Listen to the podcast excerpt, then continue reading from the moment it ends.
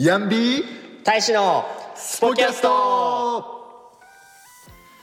皆さんこんにちは。プロスポーツアナリストのヤンビーです。同じく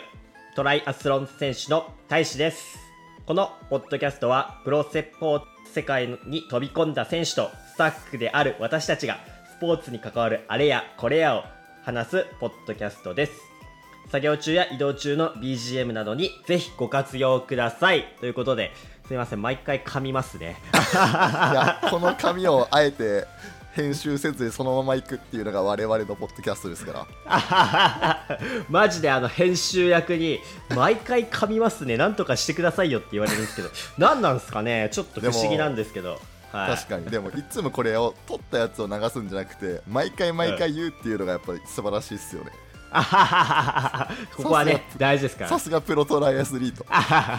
いやいやあの前回のようにね急にヤンビーさんがぶっこんできたりする可能性もあるので まあこれは毎回リアルタイムで撮った方がいいかなということで。いやいや前回あの挨拶したら一瞬お前仕事クビになったんかっていうふざけた思いましたよおふざけコメントが来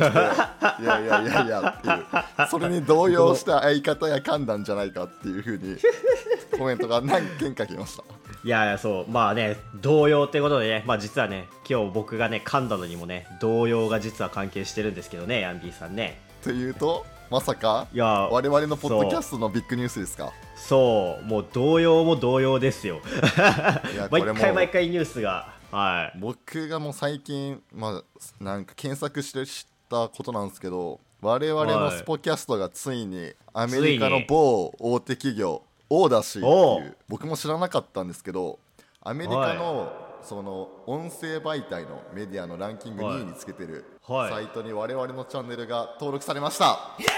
マジっすかすごいっすね。2位ですいかやアメリカでは2位みたいね。 Audacy 知ってる会社。いや知らん。俺も全然知らなかったけど米国で2番目に大きなラジオ会社ですっていうふうにウィキペディアさんの情報に載ってますねはあそんなところに何の申請をしていないのにもかかわらず我々のチャンネルが。でも結び構スポーツになんかこうフォーカスを当ててる会社みたいでなんか少し記事とかを見たら数年前とかにもなんかメジャーリーグとかとなんか提携してなんかオリジナル番組をこう作ろうとするみたいな制作運営かな。あメジャーリーグと。そうとかやっぱ NFL ってアメリカンフットボールのそれはリーグじゃなくて多分チームとコラボしていろいろこう制作に携わってることをやってるみたいで、まあ、その数年前の記事だと毎月約3000万人のスポーツファンがオーディオコンテンツを届けているって書いてありますね。オーダーシーから。それすごいっすね。あつまり我々が英語で話したら3000万人聞く可能性ありますよ。可能性としては。いやまあそこはあの日本語で突き通していきましょう。日本語も通じると思うんで。大丈夫です。一応僕の英語の先生が聞いてるんで外国人したらあの世界中のスポーツファンの日本語の勉強のために使ってもらいましょう。ね素晴らしい。っていうね。そうそうそうまあ始めて多分もう2ヶ月ぐらい経つんですけどそういういいニュースも舞い込んできましたね本当に。そうなんですよ。びっくりしましたよ。LINE にね突然 URL ポンって送られて。なんかまたヤンビーさんがそのねランキングサイトみたいなところにねいくつか登録したりとかしたことありましたけどそれこそ Apple Podcast にこの Spotify に投稿あアップデートしたのを流せるようにしたりとか RSS フォームっていうんですけど、ね。っていうのはやったんですけどなんだよ。私たち発信じゃなくてまあ、向こうのね向こうがすくい上げてくれたっていう形で登録されたっていうのを聞いてえそんなに大きいチャンネルになったかここっていうのを最初ちょっとこう疑いましたけどね。あの古山大使を擁するポッドキャストですから。いやいやいやあのねあの謎の新人ラグビーアナリストヤンビー率いる。一切こうツイッターではそう。一切顔出しをせずにここまで上り詰めてきたヤンビーさん。一部の人間しかその素顔は知らないと。一ポ説には。ッドキャスト上にも顔映ってないからね。そうそうそう。あのちゃんとした顔はねアイコンのあのイラストチックなあれしかないっていう。そう一説には実はあの選手選手業務と兼業してるんじゃないかっていうねあのスタジアムでは 行くとあの選手として声かけられるっていう話もよく聞きますけれどもね、はいはいはいはい。そうそんな感じでちょっとねびっくり動揺する事態がありまして今日もねちょっとオープニング引き続き頑張っていきたいっすよね本当本当ね毎回毎回ね私がオープニングを噛んでしまうぐらいのビッグニュースがね毎度毎度飛び込んできてくれるとね、まあ、話題に事書かなくていいのかなって思いますけど。確かに。なんでまあそろそろやっぱそのスペシャル企画とかも順次発信できればいいなと思ってますよね。そうですね。いろいろねやっぱ企画というか私たち2人で話すのもいいと思うんですけどね。やっぱ外部をね呼び込んでこそ広がりがねまあ我々もね一つの大きな柱としてスポーツと何かを掛け合わせるっていう風にやってますからね。そうですね。まあ7月もなって暑くなると思うんですけど皆さんまあランニングとかスポーツしつつ我々の このポッドキャストを聞いてもらえればいいっすね、うんうんうん、そうっすね。まあそんな感じで暑くもなってきましたがまあねそんな感じで皆さん使っていただければと思います。ということでまあオープニングトークは以上のところで終了にしましょう以上オープニングトークでした。せーのスポキャスト。はいじゃあそういうことでですね、えー、本日のテーマ参りましょうか。本日どんな内容でしたっけ？本日のトークテーマはスポーツ×哲学です。哲学結構難しいテーマに切り込んできましたね今回は。いや本当にだってね哲学とは何ぞやってとこから説明しだしたらキリがないですからね。ね、まあ、リスナーの皆さんにも分かりやすく言うと哲学とは、まあ、現状の批判的認識常識を疑って物事を捉えるといったことが書いてありましたね、まあ、ネットで検索したところ、まあ、まあ、要するに世の中を下に構えて斜めから見てみようって話ですか まあこれは我々の表側裏側なんでまあ、個人的な意見として聞いてもらえたらないい、ね、そうですねそうですね。あくまでも我々の主観というかね、はい、何もこう何かを代表した言葉ではなく私たちが思ってるだけですよって感じでね。一意見そうそう、はい、一意見として話していければねと思います。スポーツかける哲学、まあ、スポーツ哲学なんて授業もね、ありますよね、我々受けましそう我々受けたりもありましたけどどうですか？スポーツ哲学っていうふうに考えると結構扱うテーマはスポーツ倫理っぽい感じのものが多いですね。なんかドーピング問題とか、まあ、スポーツマンシップとか、まあ、ざっくり言うと。に多分なるほど。みんながこうああだこうだ言っていくみたいな。なんかあれはよく日曜日とかにやってるワイドショーみたいなスポーツに関わるあ見識者の人たちがいろいろ言うじゃないですか。まあねな毎度毎度炎上して叩かれてたりするイメージもありますけど。だからまあ気をつけたいですね。ちょっと今日扱うテーマがあれなんで。いやまああの誰かを批判するわけじゃないから全然いいと思いますけどね。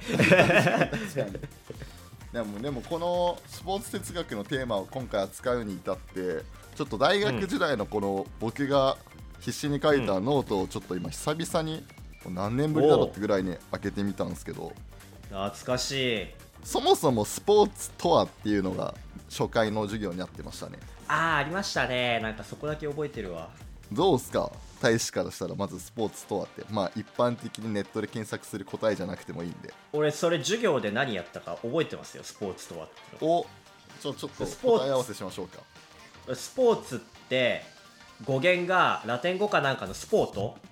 あの、S が最後につかないスポートっていうのででそのスポートっていう意味がもともと娯楽趣味っていうのが確かスポートに意味があってそれが複数形になったりまあなんかなんだ英語かなんかになったのがスポーツで。だから本来はあの体を動かすそういう運動だけじゃなくてチェスだったりそういうボードゲーム遊戯本当にこうこれが私の趣味です。娯楽ですって言えるものを指すもの。さすがやっぱり令和のプロスポーツアスリートって頭いい人多いっすよね。でしょ？スマート。ほらほら。もう100点っすよ回答っすよ今。いや本当ほぼ 100, 100点っすね。だから多分、まあ、その授業の切り口としてはもともとスポーツってもう遊びって語源があるのに、うんまあ、例えばだけどやっぱ高校の部活動で多分虐待とあ虐待じゃ危ない危ない。虐待じゃない。体罰体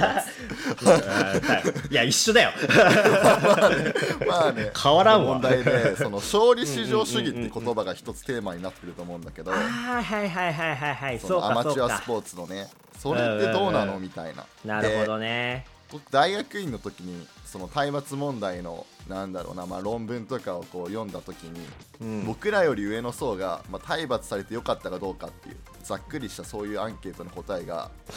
うん。なんか愛のある体罰ならいいみたいないう回答があったりするんだよね。あるね。あったね。うんうんそううんうんうん。そうそうそうだからそういうまあ僕としては絶対になしだなって思ってて体罰自うんうんうんうん体もし愛があったとしてもそれってやっぱりなんだろう、自分のなんか実力不足を認める行為だなって僕は思うから指導者として。体罰しちゃうことがまあね、うん、指導者もそうだし競技やっぱ親子間普通に本当に実の親子間でもね殴ったり蹴ったりで教育することってないし、それがしなくていいなんていうんだ時代というかそのそれがしなくてもちゃんとした教育しとかしつけができる時代になってるますからね。ねだからなそういったところがあるんですけど、まあ、大使が今プロアストライアスリートとして活躍するその前段階のその、いわゆるジュニア期は結構まあ指導者いたとは思うんだけどどういう関係性だった、うん。まあ俺はやっぱ部活動じゃなくてあくまでもクラブチームうんうんうんうん。だったから、あのコーチもなんだ先生型のコーチじゃなくてやっぱりスポーツのコーチだったから本当にこうなんだ、まあ、良くも悪くも、まあ、あの礼儀作法はねちゃんと教えてくれたけれども、まあうんうん。あのトライアスロンっていう個人競技っていう特性もあるんだろうけど、まあ、良くも悪くも本当に競技のことスポーツのことをメインに8割9割教えてくれてでまあ、その中で、まあ、大会に出るときにじゃあおあの親御さんが、まあ、お父さんお母さんがねあの荷物多いじゃないですかトライアスロン、まあ、だから、あの駐車場から大会の試合の会場までは荷物持ってくれたりするでしょ、まあ、そういうのにありがとうっていうのはちゃんと言いなさいよみたいな、まあ、そういう人間教育もありつつ基本体罰的なのもなかったしもう本当にじゃあ 100m 泳ぎました。何秒？あと 3, 3秒上げればこうなるからこうやりなさいみたいな。スポーツコーチがメインだったかな。そういうえー学校もう絶教育的なものは。対この大会で優勝しなきゃお前ダメだみたいなのもなかっなそういうのもなかったね、まあ、俺の性格もあるんだろうし、まあ、本当に、まあ、トライアスロンっていう競技がやっぱりこう全あの全国大会とか、うんうん。勝ったらこうスカウトが来るとかまだまだそんな大きな規模の競技じゃなかったのもあるんだろうけど、まあ、本当にこう本当にだからさっきのスポーツの語源と一緒だけど遊び趣味の延長線上でまあ俺以外にもねあの別あの生徒がいた時代もあったりして、まあ、遊びの延長線上で俺みたいにガチになって乗りこののめり込む子もいれば、うんうん。まあ本当趣味としてあの泳ぐの楽しい漕ぐの楽しい走るの楽しいでそこで終わるっていう子もいるっていう感じで指導はされてた。なるほどね。やっぱそういう人格者的な指導者がいるとこういう素晴らしいスマートアスリートが 誕どうか生するんですよ。ね。そのそのその結果が今このわがまま選手だってなるとあのちょっと頭を抱えてしまうかもしれないですけど まあ基本的に例えばだからあの今日メニューこうだって言ったのにちゃんとやらないからお前ダメだろっていうのはなかった。ジュニアなるほどね。うん。まあやっぱりちなみに、まあ、ヤンビーさんは、まあ、む子供のジュニア期何の競技してたかちょっと俺知らないんですけど何、うんうん。言えます？何やってたか。ジュニア期だから。ジュニア期まあ中高生ぐらいか、まあ、大学までのスポーツの変遷を言うのであればじゃあそれこそ小学生ぐらいの頃は結構いろんな競技をやってて、うん。テニスやったこともあったし、まあ、水泳やったこともあったし体操やったこともあるし、うんうんまあやっぱあんまりそのすごい田舎の小学校だったんで、うんうんうん。まあ、クラブに入らずともなんかいろんなスポーツできたみたいな、あーなるほど僕ね実はけん玉めちゃくちゃうまいですからね。けん玉か。誰？えそれもなんか。僕東北チャンピオンですからね皆さんあのけん玉東北チャンピオンで調べたらもしかしたら彼の実名がヒットするかもしれませんヤンボーさんの。多分ボケの聞いてる地元の方々これ聞いて多分めっちゃ爆笑してると思いますよ。こいつまた言いやがったここでも。いやもうタイトルはタイトルですからね超東北チャンピオンなんてね肩書きとして優秀ですよ。なんかけん玉上達なんちゃらみたいな DVD も出演しましたからえー、すごいじゃないですか。じゃあいまだに印税ガッポガッポで。あ出演料ガッポガッポでってわけではなく。確かに。ガッポガッポなってたら僕もっとけん玉で売り出してると思います。まあね確かにね。えー、もう、えー、それでじゃあ中学高校みたいな、まあ、いわゆる本当に競技志向が入ってくるあたりはどうだったんですか？まあでも僕大使と違ってなんだろうなそんな強豪校でもやってなかったしまあ高校は強豪古豪みたいなところに行ったんだけど僕が入ったタイミングでその顧問の先生がなんか主観教諭みたいになってほとんど練習に来れないみたいな時に、はあなるほどなるほど。割とこうなんだその生徒が主体となって運営するみたいな。うん。だから結構僕まあ、こう言っちゃあれなんですけどもう結構高校生ぐらいの時は僕が結構シャウト系な なんだ先輩です、お前やれよおらみたいな。いやいやそこまで。てんじゃねえぞ。いくかわかんないけど。おめえ焼きそばパンっつったらなんであんパン買ってきてんだよみたいな 何その絵に描いたような不良漫画に出てくる。しかもめっちゃ弱いやつね。主人公にやっつけられるタイプの不良。おお前覚えてろよっつってあの物語終盤であのこうチームの端の方にこう一応戦力としてこう出てくる。アメフトのあのハーハー三兄弟的なね。結構僕のリスナーですけど古山大志選手は結構漫画知ってますよねっていうのあります。そうですよ一応。ちなみにハーハー三兄弟はアイシールド21に出てくるまさに絵に描いたようなヤンキーだけど実は結構頑張るよね。あれはフォーカスされるよね。あんな感じですか？もうちょっとひどかった。昼間みたいな感じ。昼間はもうなんか超えてるよねいろいろ。次元がまあ結構こうじゃあおしじゃあ練習行くぞみたいな感じだったんだ、うん、結構なんか今でこそ割とこうなんだろうこうまあやっぱ大学院でスポーツ科学学んだしさ、うん、こう一歩引いていろいろ冷静さがあるけど結構熱いだけのやつって感じだった。へえあまあ高校時代もじゃあ。なんだろうそんな強豪そんな全国大会出るような学校ではなく県内ではまあちょっと頑張ってるような学校だけどうんうんうん、まあまあ体罰の話って言ったらあれやけど、うん、なんかやっぱ周りの学校とかであったみたいなの聞くよね。アメフトでしたっけ？高校時代も。高校は僕テニスなんですよ。あ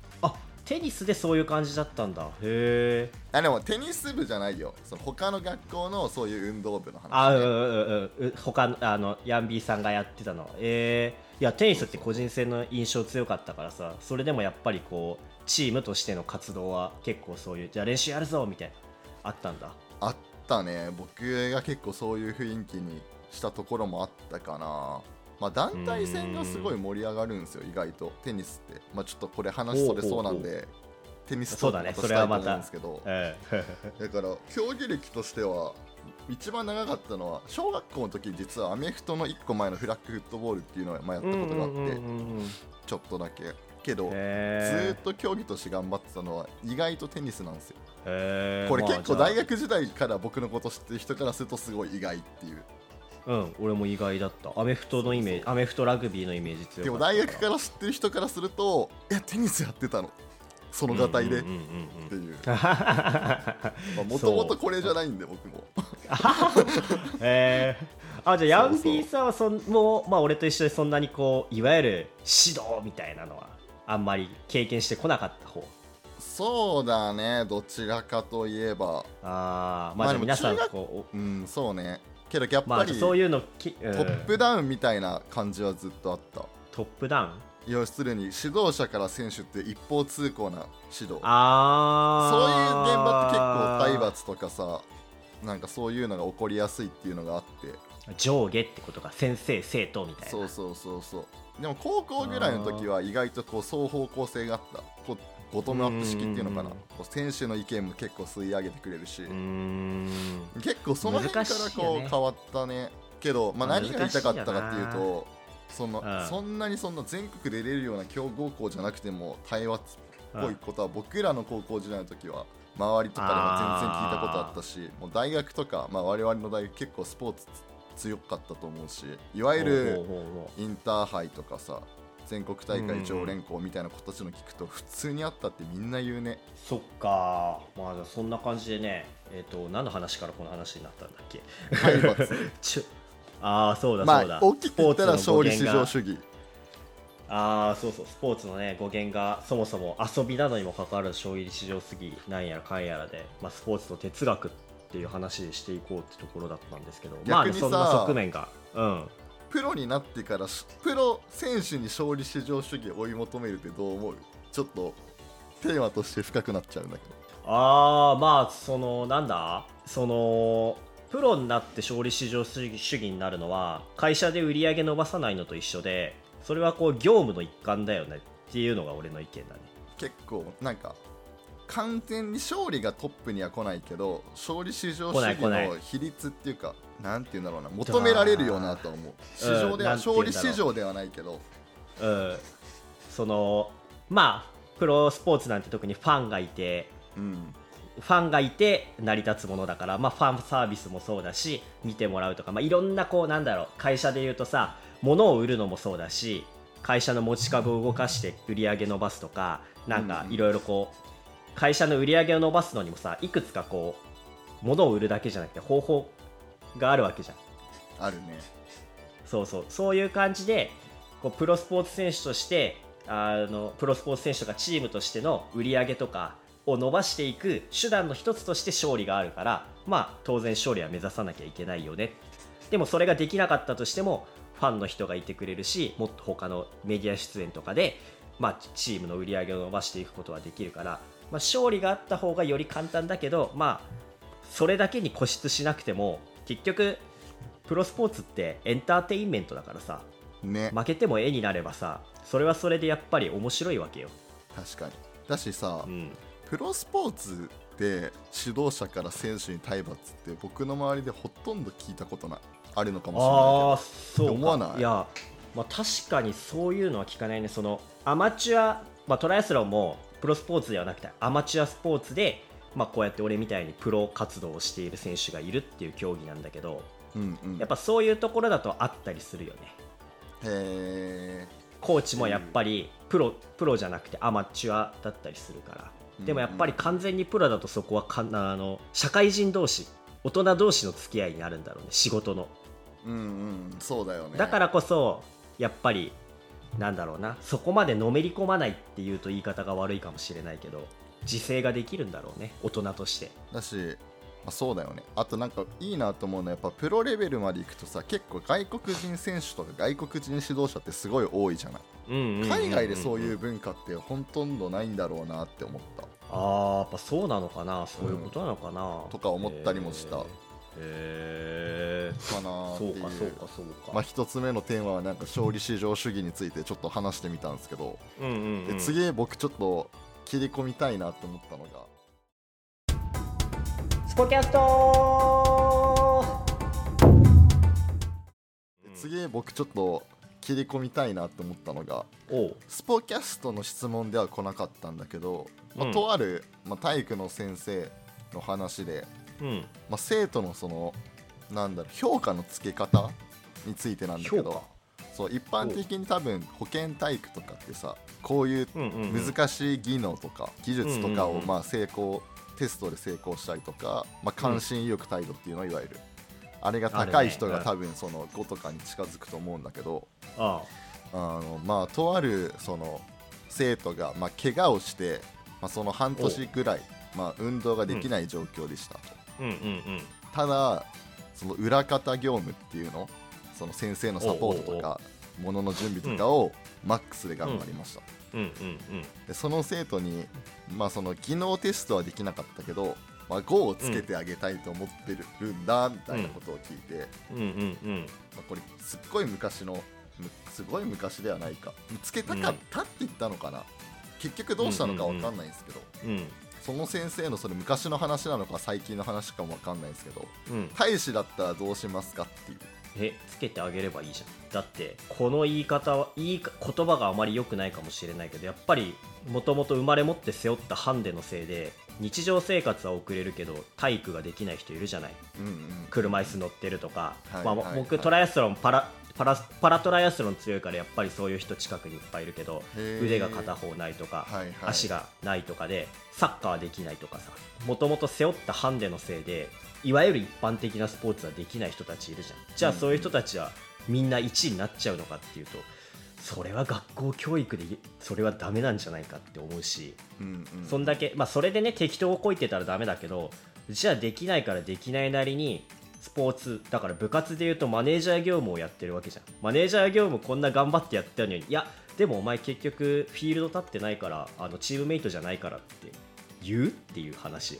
まあ難しい僕が言ったのは僕は5でいいと思いますよって言ったわけ、うんうん、うん。まあ、正直自分に何の責任もないしさ、まあねそこ大使とまあ同じようなそこが難しいよ。まあでもその子に限ってはその半年間だけだったからあれだけど。うん。うん多分その人何人かの先生にも多分相談してて。うんうんうん。やっぱ意見としてはその決められた技能のところができてないから最高でも4じゃないかっていう。ああまあねそうだよな多分4か5で悩むみたいな感じであって。まあそうだよね。そこは難しいよね。だから今回の哲学ってやっぱこう一般常識に切り込むじゃないけどさ、まあ本来だったらそうだけどこう結構その人の哲学観とかうん。出るよねそうだよね。確かにそうだよね。5ってな確かにそうなんだよね。学校教育のだから評価になるわけでしょ。テストの点数と一緒になるわけだから。ってなると確かにあのテストの点数に当てはめるとあの足し算ができなかったとか掛け算ができなかったっていう、まあ、簡単に言うとそういうことになるわけじゃん。うんうん。運動ができなかったから。はいはいは確かに難しいねそこは。いねみたいな。多分我々が多分リスナー3000万いったらいいろんなコメントが来るんでしょうけど、我々には。まだこう始めたばっかりで5とか4とまああ1くまで本来はもっと緩いポッドキャストですからスポキャストはいやそうなんかあでもこんな話すんだと。スポーツかける哲学やるときにちょっとその昔聞いたその相談を思い出して思大使ならどう考えるんだろうなっていうのをちょっと聞いてみたかったなっていう感じでした。まあそうそうっすか。えーいやまあ俺は5まあでも確かに学校のシステムとして難しいのであっても4とかさ 4とか逆に他の先生に本来4のある国語とかを本来4だけど5にしてもらうとか。それは無理だよ。それはあダメか。ダメか。なね。なるほどね。はなんかいまあこれ切り口たいみたいな哲学テーマありますか？哲学テーマというか、まあ、そしたら、まあうん、どうかわかんないけどやっぱりスポーツ選手って結構こう格言というか名言というかその何を考えて競技に向かってるみたいな言葉を結構残したりするじゃないですか。確かに。いわゆる哲学者も言葉を残すよね。うんうんうんうんうんいろいろ。みたいな感じでやっぱりスポーツ選手は特によく言われるのが自分の経験をもとにして言うからあの、より響きやすいとか言うけどあのヤンビーさん、まあ、スタッフですけどそういうスポーツ選手が言った言葉で好きな言葉とかあったりします？まあじゃあ僕、まあ、スタッフだしもともとアメリカンフットボール競技やってたんで僕の好きなアメリカンフットボールの指導者うん。で、まあ、ビンス・ロンバルディっていう方がいるんですけどそれ NFL とかですごい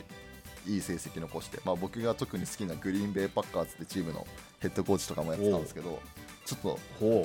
それ結構ノートにメモってて長いんでちょっと読んでもいいですか、へえああどうぞどうぞどうぞ。すごい、えっとですね。へー。彼が残した言葉はあなたは自分の意志の力をどこまで信じているだろうか、体を動かすのは心だ。心が動けれ動けば心が動かなければ体は動かないし行動や結果だってついてこないのだ。成功する人とそうでない人の違い。それは力不足でもなければ知識不足でもない。意志の不足なのだっていう。お結構長いんですけどまあこの言葉で何が言いたいかっていうとうんまあ大使もいつかそういう壁にぶち当たるかもう当たってるのかもしれないけどいわゆる才能を言い訳にするして諦める人って多いと思うんですよ夢とか。まあね。うん。けどこうやっぱ意志の力って本当あるなんか意志あるところに道が開けるとかもなんか誰か名言残したりするんだけど、やっぱそういっ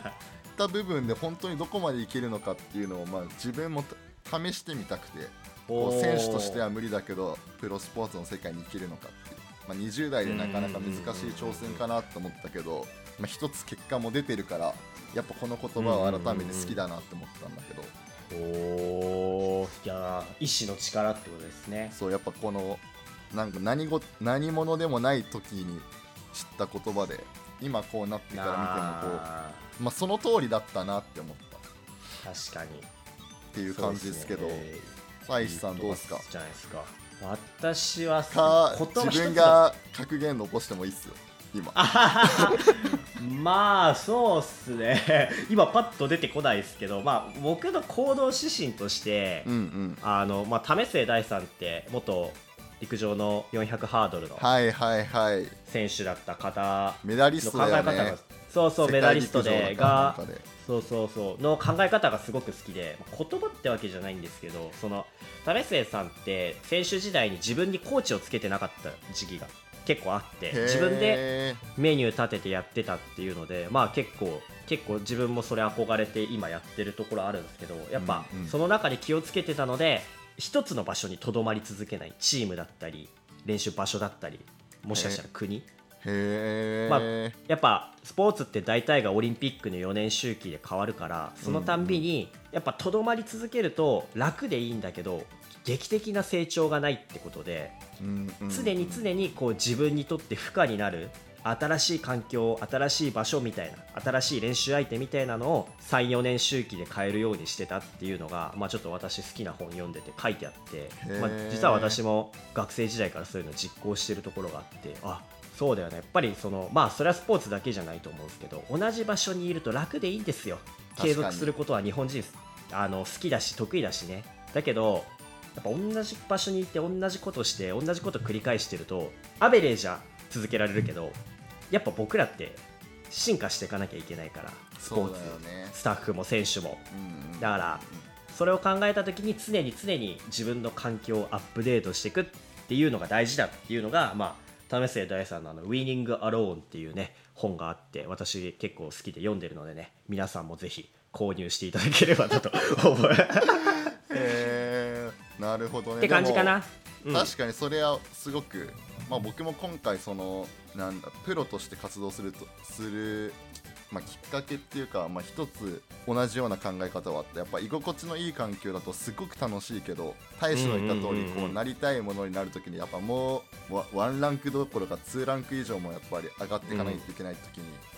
やっぱ環境を変えることで、まあ、失速する可能性もあったけどそうだねまあだから博打を打たずにあのコツコツ稼いでいくか博打かけて賭けが当たるか外れるかにかけるかってどっちかだよね、ね、やっぱり。結構やっぱストリングス好きな僕のコーチとか話聞くと、うん、やっぱ人間の人間っていうか自然の心理なのかもしれないけど人間人間ってそもそも適応する生き物だって言ってて環境に、うんうんうん、だから、うん、多分ホモ・サピエンスぐらいから今も生き延びてると思うんだけど、うんうんうん、よく筋トレとかもさあれもう重さとか回数とかさ手法とかあれ変えた刺激を変えていった方がいいっていうわけ同じ刺激だと伸び、ね、つまりそういうことなんじゃないかなと思ったパフォーマンスとかさ成長全身性の法則だね、ね、だから大使が今教えてくれたファミスイさんの考え方僕も好きだなと思う。非常に。うん。そうそんなところまあ僕のあの活動方針というか哲学というか。今日は結構古山大使の哲学っぽい話で深いところも言ったけど今のは結構ねなんか一般の人も一般の人っていうかリスナーの人も聞きやすいようなためになるお話でしたね、ね、すごく。まあこう答えにならない答えを求めるのが哲学っていうのを確か俺どっかで聞いたので。ああ、ね、あとはあなた次第ですっていうところがまあ今日の落としどころなんじゃないですかね。僕の LINE の一言その英語バージョンになってます。えー、なんだ？あとはあなた次第です。英語バージョン。ちょっと今確認するすべがないから何とも言えないけど。ですかね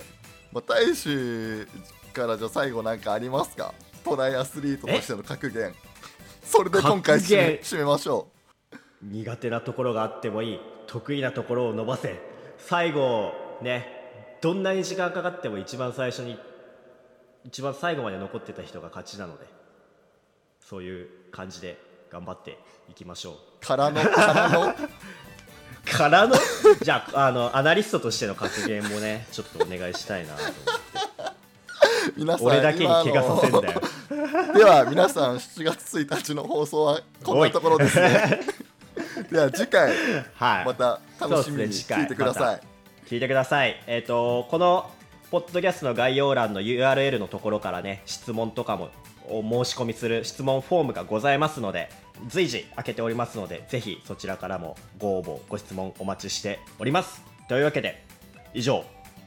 今回のお相手はトライアスリートの大使とプロスポーツアナリストのヤンミーでした。以上スポキャストでした。それでは。